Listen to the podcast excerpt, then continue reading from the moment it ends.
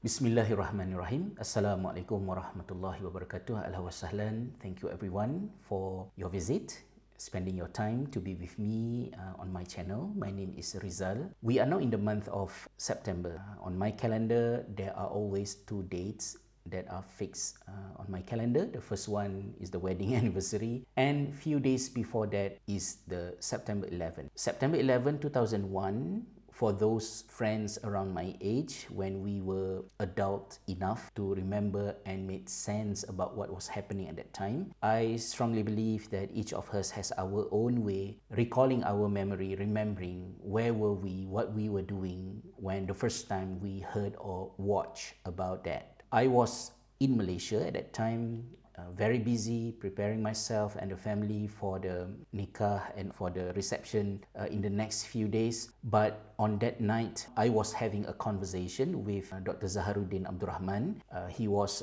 a friend of mine. We went to the same school in SMAP Labu in 1991. He was about to travel to Jordan for his master degree, and our conversation stopped when both of us saw the breaking news on television that night. It was beyond words to describe about what happened. We were very nervous, but to be honest, probably because I was very busy preparing myself for the wedding, I didn't really pay so much attention about things that happened uh, after that. And we must also understand at that time we didn't have this internet as how it is now. The routine of following moment by moment about incidents that happen here and there was not there yet at that time. But after the wedding reception, then only I realized that we are about to travel back to Ireland and the flight that we booked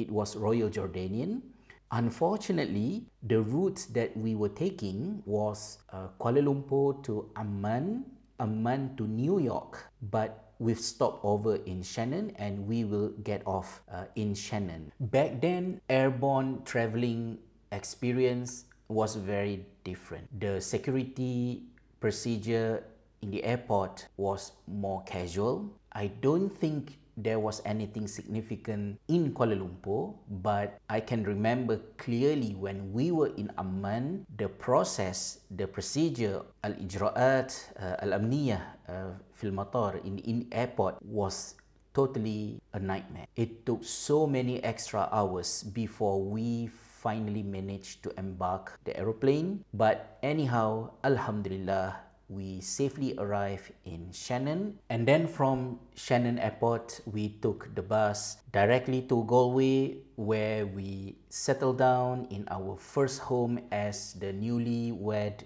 couple, husband and wife. Alhamdulillah. But actually, that is not the story that I'm planning to share with you because it is not about the marriage. What I would like to share with you is about the experience I had. I started my service as the Imam, the Minister of Religion in Belfast uh, Islamic Center in Northern Ireland on the 1st of November 2001. September 11, Belfast, Northern Ireland, before Good Friday Agreement, inexperienced, fresh graduate, the combination of all these things made my memory about September 11 is very unique. It is an experience that I feel grateful having it, but never ever want to repeat it again. But inshallah, I hope I can share with you some of the lessons that we can get from my memory. Many of the stories were already recorded and I included in a book that I wrote in 2010, Di Hamparan Shamrock Kuseru Namamu, but it is in Malay language. I'm not sure if I am capable to translate it or not.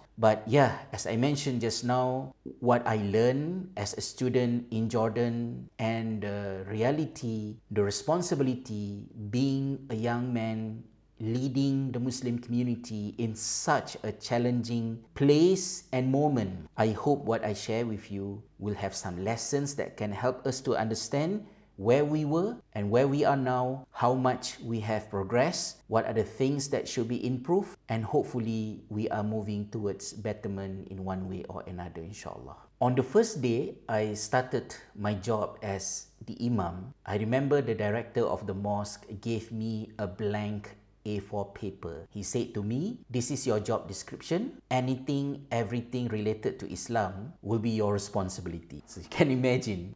I thought I was only going to lead the five times daily prayer and also a Friday sermon and probably some other few typical things that we know an imam need to do but I quickly realized that being an imam and a minister of religion at that time, without any specific training, I also held responsibility to be the Muslim chaplain for the university nearby, Queen's University of uh, Belfast, and also for hospitals and prisons around Belfast and Northern Ireland. I was also responsible to manage, to lead, and to improve Belfast Islamic School, where our children were getting uh, Islamic education in the weekends and also sometimes on weekdays, and probably the most irony one becoming the marriage officer to conduct the marriage sermon and also to provide marriage counseling, despite me being married only for a couple of months at that time. At the beginning, I think the most vulnerable segment of our community back then were our women because of their hijab. It's a kind of full display about who they are, their identity, their faith. As the imam, I am at the crossroad to choose between two approaches.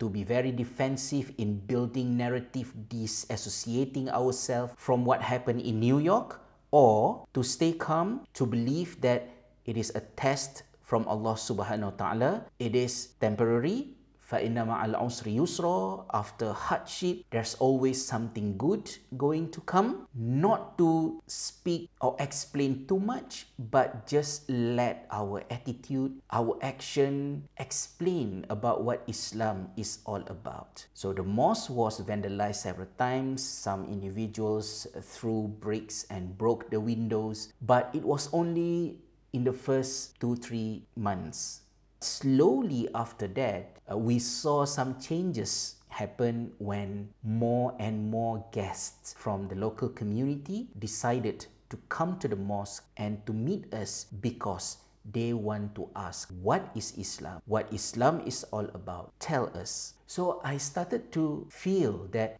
instead of looking into September 11 as a calamity, it became an opportunity At that time, we didn't have internet like what we have now. Source of information was still mainly from the mainstream media. Many people never heard anything about Islam and met any Muslim in their life. But September 11 made Islam as the headlines, people started talking about the religion, about the people, and because of that, more and more people, out of their curiosity, decided to come to the mosque to meet us and to ask what is Islam, who are Muslims, what are their beliefs, are we safe to have them as our neighbors? Coexist in the same community and it gave me a huge satisfaction at that time despite being so anxious and nervous every time when someone a group in a small group in a huge group in a car in a van in a bus visiting us in the mosque i always felt happy having the opportunity to talk about islam to these people in the upcoming videos Inshallah, I will share with you more stories about my experience being an imam post September 11 in Belfast, Northern Ireland. Stay tuned. Hopefully, you can subscribe to my channel and may Allah SWT uh, bestow His mercy and protection for you and also to keep us in goodness. Amin, amin, ya Rabbal Alameen. Thank you so much and till we meet again. Assalamualaikum warahmatullahi wabarakatuh.